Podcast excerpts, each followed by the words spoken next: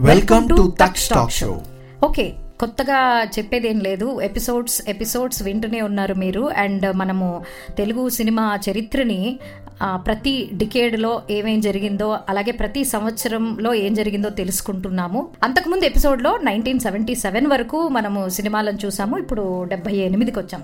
అయితే మనం లాస్ట్ మాట్లాడుకున్న సినిమా పంతొమ్మిది వందల డెబ్బై ఏడులో Yamagola nineteen seventy eight journey మనం మాట్లాడుకోబోయే మొట్టమొదటి చిత్రం గోరంత దీపం. బాపు గారి దర్శకత్వంలో వచ్చిన కేవి మహాదేవన్ గారు మరియు సజ్జాద్ హుస్సేన్ గారు సంగీతాన్ని అందించారు. శ్రీధర్ గారు వాణిశ్రీ గారు మోహన్ బాబు గారు దీనికి ముఖ్య తారకణంగా ఈ చిత్రంలో నటించారు. సో బాపు గారి చిత్రం అనగానే నిజంగానే ఒక నేటివిటీ ఉన్న చిత్రం అని మనందరికీ తెలుసు. ఈ- ఆయన గురించి మనం చెప్పక్కర్లేదు. సో అలాగే కథని కూడా ముళ్ళపూడి వెంకటరమణ గారు అందిస్తూ ఉంటారు. ఈ ప్రొడ్యూస్డ్ బై పి. రామచంద్రరావు గారు ఈ సినిమాని. ఇందులో మంచి పాటలు సుశీలమ్మ గారు ఎస్పెషల్లీ దీన్ని అద్భుతంగా పండించినటువంటి పాటలు ఏంటంటే గోరంత దీపం తర్వాత రాయినైనా కాకపోతిని రామపాదము సోకగా. Subtle emotion of female song ఇది. గోరంత దీపం ఒక అందమైన సబ్జెక్ట్ అని చెప్పాలి. వాణిశ్రీ గారి అభినయం కూడా చాలా బాగుంటుంది.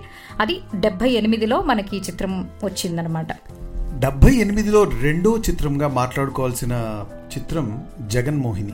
నరసింహరాజు గారు జయమాలిని గారు ప్రభ గారు నటించినటువంటి ఈ చిత్రం బి. విఠలాచార్య గారు దీనికి దర్శకత్వం వహించారు. సో విఠలాచార్య గారి పిక్చర్స్ అనగానే మనకి ఎఫెక్ట్స్ అనేది మనం అంతకు ముందు కూడా బందిపోటు ఇలాంటి చిత్రాల గురించి మాట్లాడుకున్నాము. అయితే డెబ్బైవ దశకానికి వచ్చేటప్పటికి ఈ చిత్రాన్ని మాట్లాడడానికి ఎంపిక చేసుకోవడానికి కారణం ఏంటంటే ఈ సినిమా ముఖ్యంగా super duper blockbuster hit అయింది. ఎందుకు అంటే నిజంగానే ఒక దయ్యము ఆ వైట్ డ్రెస్లో లైవ్గా ఎదురుగుండానే కనపడి చేస్తున్నటువంటి చేష్టలు ఇలాంటివన్నీ చాలా ఆకర్షించాయి అని చెప్పాలి. ఈ కథా కథనం ఏమో కానీ ఎఫెక్ట్స్ వల్ల ఈ సినిమా బ్లాక్ బస్టర్ హిట్ అయింది. అండ్ నరసింహరాజు గారు అనే ఆయన ఒక హీరోగా ఎస్టాబ్లిష్ అయ్యి చాలా సినిమాలు తీశారు దీని తర్వాత. సో ఈ విజువల్ ఎఫెక్ట్స్ అనే దాన్ని మనము మాట్లాడుకోవడం కోసం ఈ సినిమాని గుర్తు చేసుకున్నాము. ఇది ఒక రీమేక్ సినిమా. నైన్టీన్ ఫిఫ్టీ వన్లో వచ్చినటువంటి కన్నడ సినిమా. జగన్మోహినియే టైటిల్ దాన్నే మళ్ళీ రీమేక్గా తీసుకొని అప్పుడున్న స్టాండర్డ్స్కి అద్భుతమైన ఎఫెక్ట్స్తో తీశారు.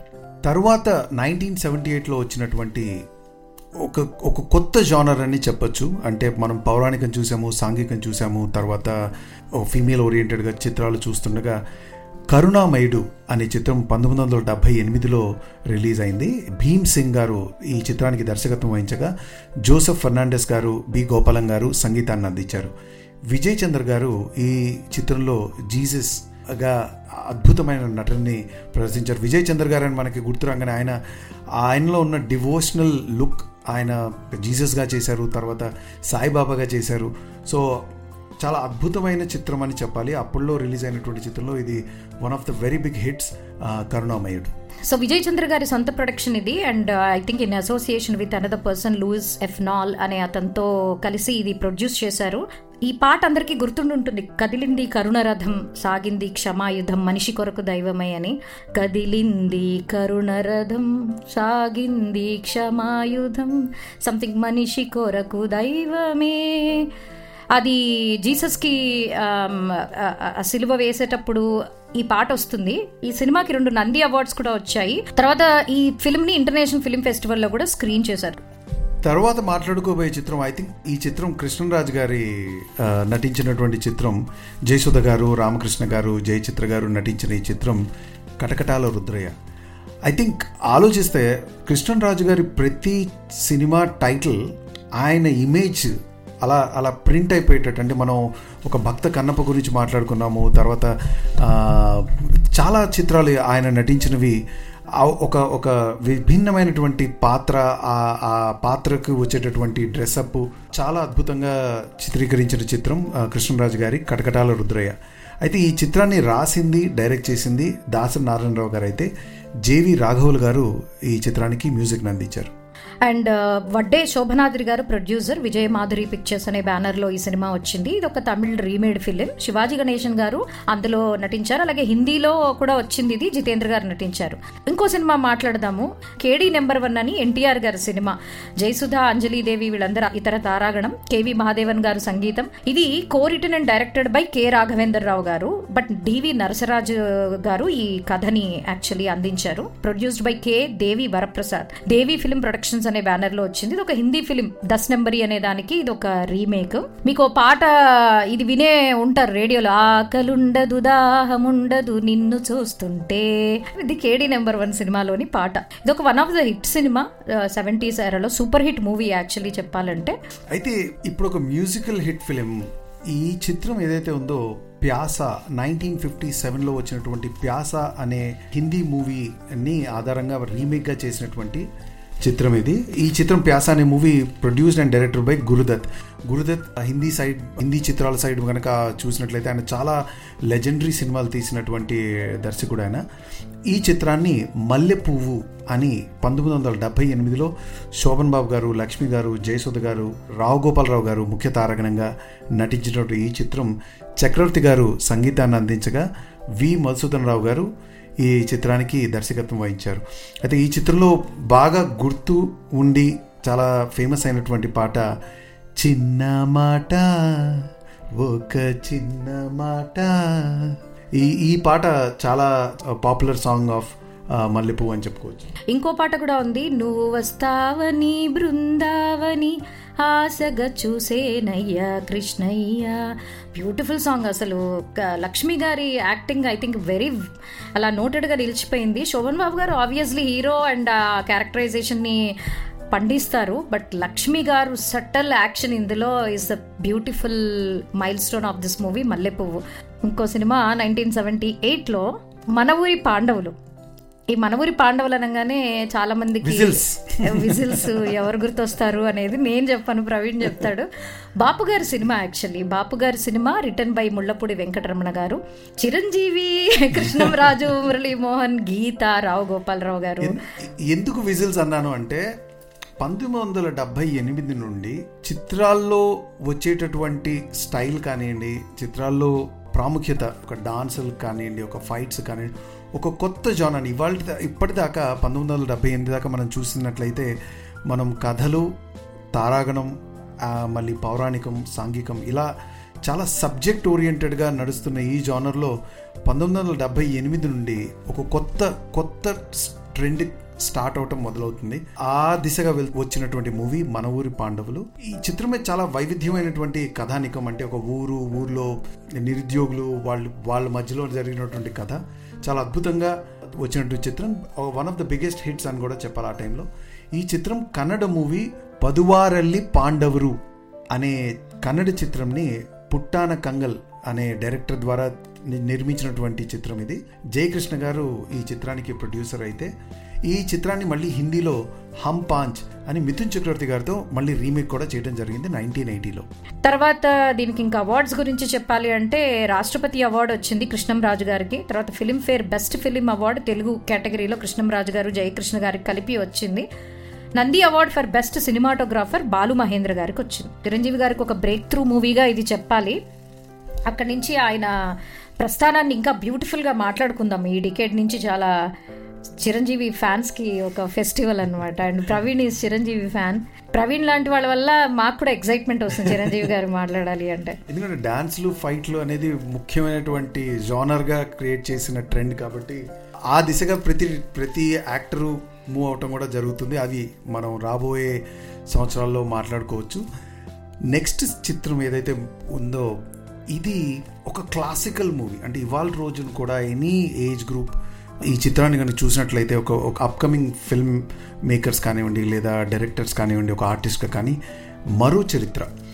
ఇది written and directed by Balachandra garu MS Viswanathan గారు ఈ చిత్రానికి సంగీతాన్ని అందించగా కమల్ హాసన్ గారు సరిత గారు మాధవ్ గారు ముఖ్య తారాగణంగా నటించినటువంటి ఈ చిత్రం అప్పుల్లో ఒక కంప్లీట్లీ యాక్టింగ్ పరంగా కథ పరంగా మ్యూజిక్ పరంగా కొత్త వే ఆఫ్ మూవీ మేకింగ్ని క్రియేట్ చేసిందని చెప్పొచ్చు మరో చరిత్ర. ఎన్నో ఇంపార్టెంట్ ఆస్పెక్ట్స్ uh, ఉన్నాయి. మరో చరిత్ర గురించి మాట్లాడాలంటే ఇది beautiful love story so and ఎంత మందిని ఈ సినిమా కదిలించి ఉంటుంది పాటల పరంగా కానీ కథాపరంగా కానీ మన సరిత గారు అండ్ కమల్ హాసన్ గారి నటన పరంగా కానీ చెప్పక్కర్లేదు. ఇది ఫస్ట్ తెలుగులో రిలీజ్ అయింది. అండ్ మనకి కే. బాలచంద్ర గారు క్లియర్గా నేను కమల్ హాసన్ కోసమే ఈ చిత్రం తీస్తున్నాను అని చెప్పి మరి ఎందుకంటే I want to elevate Kamal Haasan into Telugu as a hero అని చెప్పి ఆయన ప్రత్యేకంగా ఆయన కోసమే ఈ కథ రాశారు అనేది సేకరించిన సమాచారం ప్రకారం తెలిసిన విషయం. అయితే ఇది తెలుగులో రిలీజ్ అయ్యాక ఆ పాపులారిటీ చూసి ఆ సినిమాకున్న క్రేజ్ని చూసి యాజ్ ఇట్ ఈస్ డబ్బింగ్ చేయకుండా తెలుగులోనే కర్ణాటక అండ్ తమిళనాడులో రిలీజ్ చేశారట. అంటే అసలు నో సబ్ టైటిల్స్ నో అంటే people were able to follow some South Indian language కాబట్టి అంత అంత లాంగెస్ట్ రన్ నుండి అంత బ్యూటిఫుల్గా ప్రేక్షకులు రిసీవ్ చేసుకున్నటువంటి సినిమా. ఈ చిత్రం ఫస్ట్ రిలీజ్ అయినప్పుడు ఫస్ట్ వన్ వీక్ అసలు చిత్రానికి అంటే ఆ- ఆ ఆదరణ కానీ లేదా ఆ పాపులారిటీ రాలేదు. దాంతో ఫిలిం డిస్ట్రిబ్యూటర్లు కానివ్వండి జనాలు కానివ్వండి main reason maybe heroine complexion వల్ల కానివ్వండి లేదా కొత్త యాక్టర్ అని people could not digest the whole concept of the movie at కానీ అదే మూవీ మళ్ళీ సెకండ్ వారం నుండి వర్డ్ ఆఫ్ మౌత్ కానివ్వండి లేదా people started realizing the depth of the movie and it started picking up the pace and ఆ తర్వాత ఇది నాలుగు వందల యాభై రోజులు ఆంధ్రప్రదేశ్లో అంటే almost like one and half year close to కంటిన్యూస్గా ఆడినటువంటి చిత్రం మరో చరిత్ర. గణేష్ పాత్ర గారు దీనికి అద్భుతమైనటువంటి డైలాగులు రాశారు. అయితే ఈ సినిమా హైలైట్స్ ఇంకా చెప్పాలి అంటే ఒకసారి we have to run through this ఎందుకంటే తెలియాలి ఇలాంటి సినిమాల మైల్ స్టోన్స్ ఎలా ఉన్నాయి. ఇది రెండు సంవత్సరాలు two and half years in fact బెంగళూరులో కంటిన్యూస్గా అన్ అన్ఇంటరప్టెడ్గా థియేటర్స్లో ఆడింది ఇది ఒక ఈ సినిమా. అలాగే ఫైవ్ నైంటీ సిక్స్ డేస్ ఒకే థియేటర్లో సఫైర్ థియేటర్ ఇన్ చెన్నై ఇది ఆడిందిట. తర్వాత ఫోర్ ఫార్టీ డేస్ కోయంబత్తూరులో రాయల్ థియేటర్లో ఇది కంటిన్యూస్గా రన్ అయింది. అలాగే six ninety three days Bengaluru at Kalpana theatre three fifty days in Mysore at Gayatri theatre అంటే ఇన్ని థియేటర్స్లో అన్ఇంటరప్టెడ్గా బొంబాడింగ్గా ఆడింది. ఆ తర్వాత దీన్ని ఎగ్దుజే కేలియే అనే పేరుతో మళ్ళీ హిందీలో తీశారు. అందరికీ తెలుసు తేరే మేరే బీచ్ మేకే సాహే Bandhan that is a popular song where Balu garu national award గెలుచుకున్నారు ఆ పాటతో. అలా అలాంటి అద్భుతమైన పాటని అందించినటువంటి సినిమా ఇది CNN IBN's hundred greatest Indian ఫిలిమ్స్లో ఒక ఆల్ టైమ్ హిట్ సినిమా లాగా దీన్ని రికార్డ్ చేశారు. సరిత గారికి ఇది మొట్టమొదటి చిత్రం. అయితే ఆవిడ అసలు పేరు అభిలాష కానీ బాలచంద్ర గారు ఈ చిత్రం కోసం సరిత అనే అంటే ఒక్కొక్కసారి కొన్ని మనం ఎలా అయితే కొనిదెల శివప్రసాద్ అనే పేరుని ఎలా అయితే చిరంజీవిగా మారారో ఇలా మనం ఎంతో మంది నటీనటులకు ఒక్కొక్కసారి ఒక పేరు ఒక చిత్రం ద్వారా వచ్చింది అలా పర్మనెంట్గా అదే పాపులర్గా మిగిలిపోతుంది. అలా సరిత గారికి ఆ పేరు ఈ చిత్రం ద్వారా అలా అలా రావటం జరిగింది. సో సరిత గారు నూట అరవై రెండవ గర్ల్ట ఆడిషన్లో పార్టిసిపేట్ చేస్తే ఆ నూట అరవై రెండవ గర్ల్ని సెలెక్ట్ చేశారంటే సాల్యూట్ కొట్టాలనిపిస్తుంది. అంటే ఈ సినిమాకి ఇది బాగుంటుందా బాలేదా బాగుంటుందా బాలేదా అని వెయిట్ చేసి ఆ క్వాలిటీని అలాగే తీసుకొచ్చే ప్రయత్నం చేస్తేనే సినిమాలు ఇలా హిట్ అవుతాయి. లేకపోతే నిజానికి ఇలాంటి మైల్ స్టోన్ సినిమాలు మనం మాట్లాడుకోము. That is the beauty of చలనచిత్రం అనిపిస్తుంది. In fact and the beautiful directors like K. Balachandra garu. And ఈ సినిమా మొత్తం కూడా విశాఖపట్నం అండ్ భీమునిపట్నం ఆంధ్రప్రదేశ్లో చిత్రీకరించారు. ఈ సినిమాలో తెలుగు సినిమాలో అన్ని పాటలు మనసు కవి ఎవరు రాశారు? ఆత్రేయ గారు రాశారు. పాటలు గుర్తు చేసుకుందాం.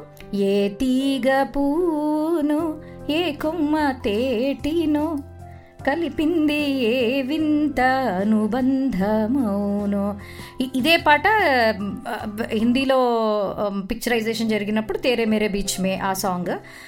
తర్వాత ఇంకొక పాట పదహారేళ్ళకు నీలో నాలో. అదో పాట.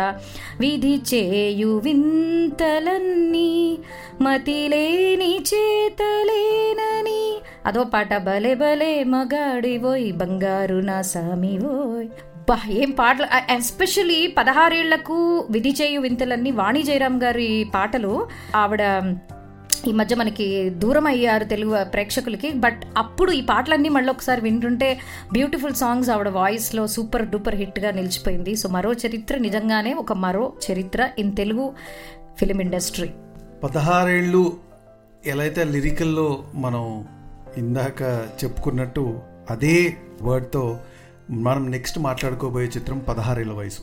ఈ చిత్రం one of one of the best movies in in in a very subtle genre subtle genre అంటే ఒక హీరోయిజం ఒక హీరోగా కాకుండా ఒక మెయిన్ క్యారెక్టర్ని కంప్లీట్గా డమ్ డౌన్ చేసి uh, ఒక హీరోయిన్ చుట్టూ తిరుగుతున్నటువంటి క్యారెక్టర్ ఇది. చాలా అద్భుతంగా తీసినటువంటి చిత్రం. Uh, శ్రీదేవి గారు చంద్ర uh, చంద్రమోహన్ గారు మోహన్ బాబు గారు నటించినటువంటి ఈ చిత్రం. ఒక విధంగా ఒక సైడ్ గ్లామర్గా కాకుండా డీ గ్లామరస్గా క్యారెక్టర్స్ని పొట్రే చేస్తూనే పల్లెటూరు వాతావరణంలో ఒక డిఫరెంట్ క్యారెక్టర్స్ మధ్యలో జరిగేటటువంటి ఒక లవ్ స్టోరీని ఏదైతే ఉందో ఆ స్టోరీని చాలా అద్భుతంగా తెరకెక్కించారు కె. రాఘవేంద్రరావు గారు. అయితే భారతీ రాజా గారు ఈ చిత్రానికి స్టోరీని అందించగా సత్యానంద్ గారు ఈ చిత్రానికి మాటలు అందించారు. చక్రవర్తి గారు మనం పాటల గురించి మాట్లాడుకోబోతున్నాం. ఆ చక్రవర్తి గారు ఈ చిత్రానికి సంగీతాన్ని అందించారు. ఒక్క సిరిమల్లె పువ్వా గురించి మాట్లాడాలి అంటే అదే కదా సూపర్ హిట్ సాంగ్ జానకమ్మ గారు పాడారు ఆ పాటని. ఆ పాట ఒరిజినల్గా ఇళయరాజా గారు ఇదే సినిమా తమిళ వర్షన్లో ఇళయరాజా గారు కంపోజ్ చేస్తే అదే పాటని యాజ్ ఇట్ ఈస్గా ఒక్క పాటని మాత్రం తీసేసుకున్నారు. మిగతావన్నీ చక్రవర్తి గారు స్వరపరిచారని అనుకోవాలి. ఇది అంగర సత్యం అనే ఆయన ప్రొడ్యూస్ చేశారు. ఇది తమిళ్ ఫిల్మ్ ఫస్ట్ వచ్చింది ఆ తర్వాత తెలుగులో వచ్చింది. రెండు కూడా సూపర్ హిట్ సినిమాలే. అయితే ఈ సినిమా మొత్తం ఒక ఫోర్ మంత్స్లో కంప్లీట్ అయిపోయిందిట. అంత బాగా ప్లాన్ చేసి తీశారు. సిరిమల్లె పువ్వ? అందరికీ తెలుసా పాట. తర్వాత పంట చేలో పాలకంకి నవ్వింది. పల్లకీలో సంథింగ్ అదొక పాట ఉంది. తర్వాత కట్టు కథలు చెప్పి నేను నవ్విస్తే బంగారు పాల పిచ్చుక నా మళ్ళీ నవ్వాలి. పక్క పక్క. పర్ఫార్మెన్స్ ఓరియంటెడ్ మూవీ లాగా ఉంటుంది. కోర్స్ భారతీ రాజా గారి స్టోరీ కాబట్టి డెఫినెట్గా ఇంకా డబల్ ఇమోషనల్గా కూడా వెళ్తుంది ఈ cinema.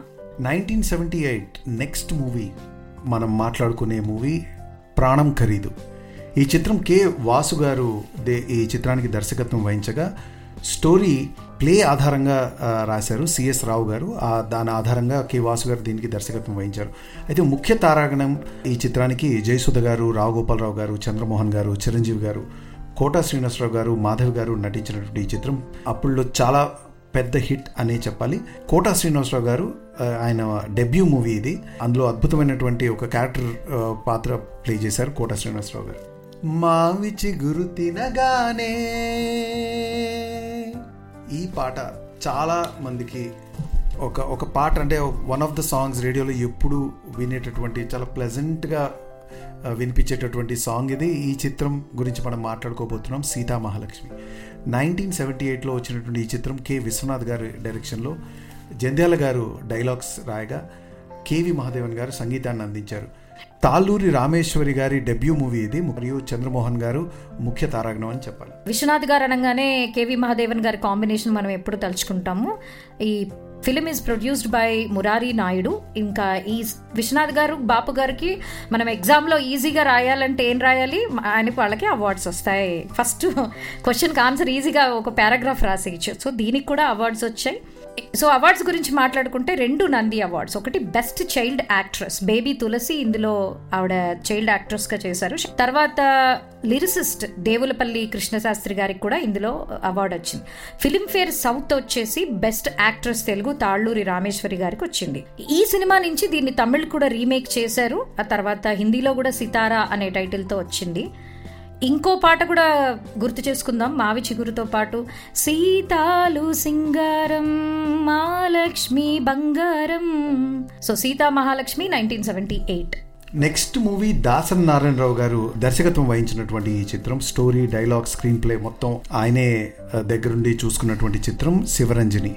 ఈ చిత్రం మ- మళ్ళీ ఒక ఫీమేల్ ఓరియంటెడ్ క్యారెక్టర్ని ఎలివేట్ చేస్తూ ఆ ఫీమేల్ యాక్ట్రెస్ చుట్టూ జరిగేటటువంటి కథ. జయసుధ గారు ఇందులో మెయిన్ రోల్ లీడ్ రోల్ అని చెప్పొచ్చు. హరిప్రసాద్ గారు సపోర్టింగ్ హీరోగా ఈ చిత్రంలో నటించారు.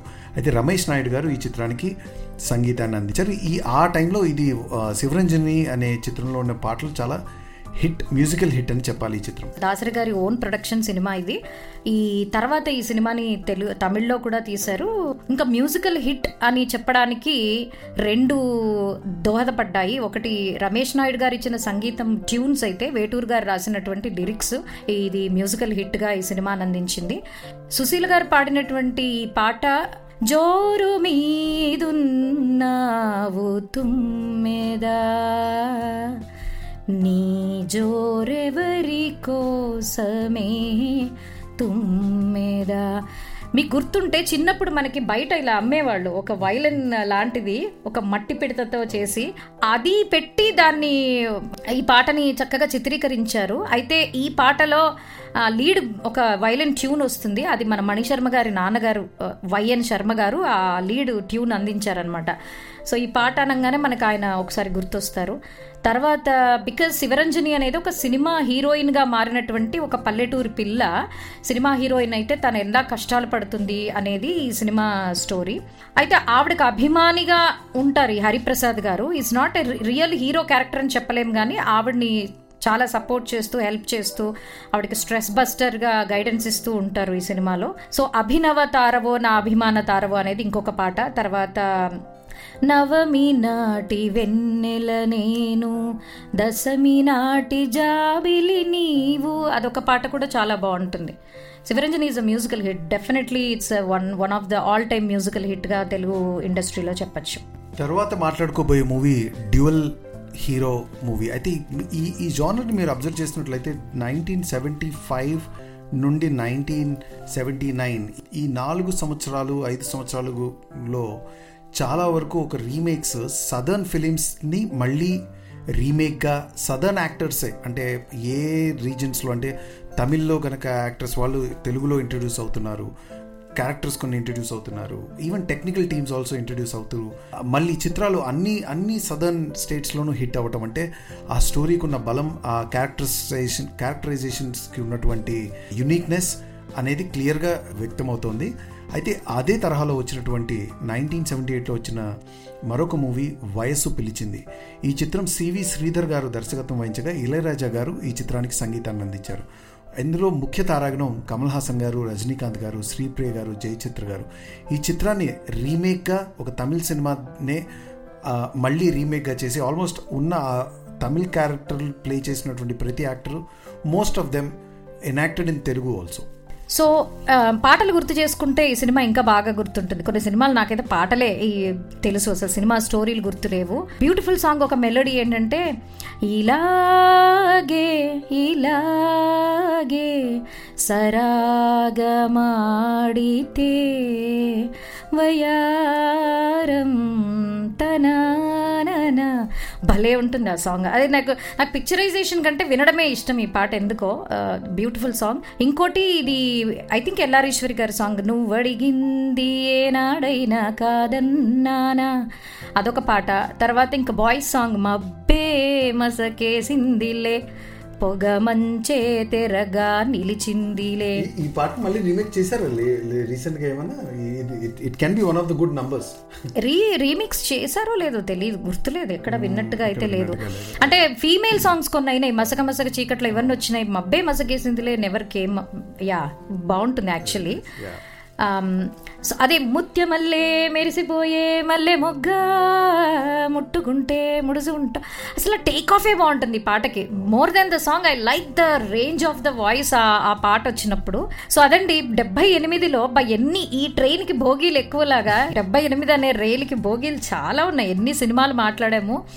కానీ ఒక సంవత్సరానికి ఒక సిన్ కంప్లీట్ చేయకపోతే మనకి ఎపిసోడ్స్ ఇంకా అలా వెళ్తూనే ఉంటాయి. సో ఇది కొంచెం సుదీర్ఘమైన ఎపిసోడ్. మీరు వి- ఈ పాటకి ఈ డైలాగ్ వచ్చేటప్పటికి మీరు వినుంటారు కాబట్టి thank you so much for listening to this episode yeah పంతొమ్మిది వందల డెబ్బై తొమ్మిది గురించి నెక్స్ట్ ఎపిసోడ్లో మాట్లాడుకుందాం. అంతవరకు keep listening Taksh talk show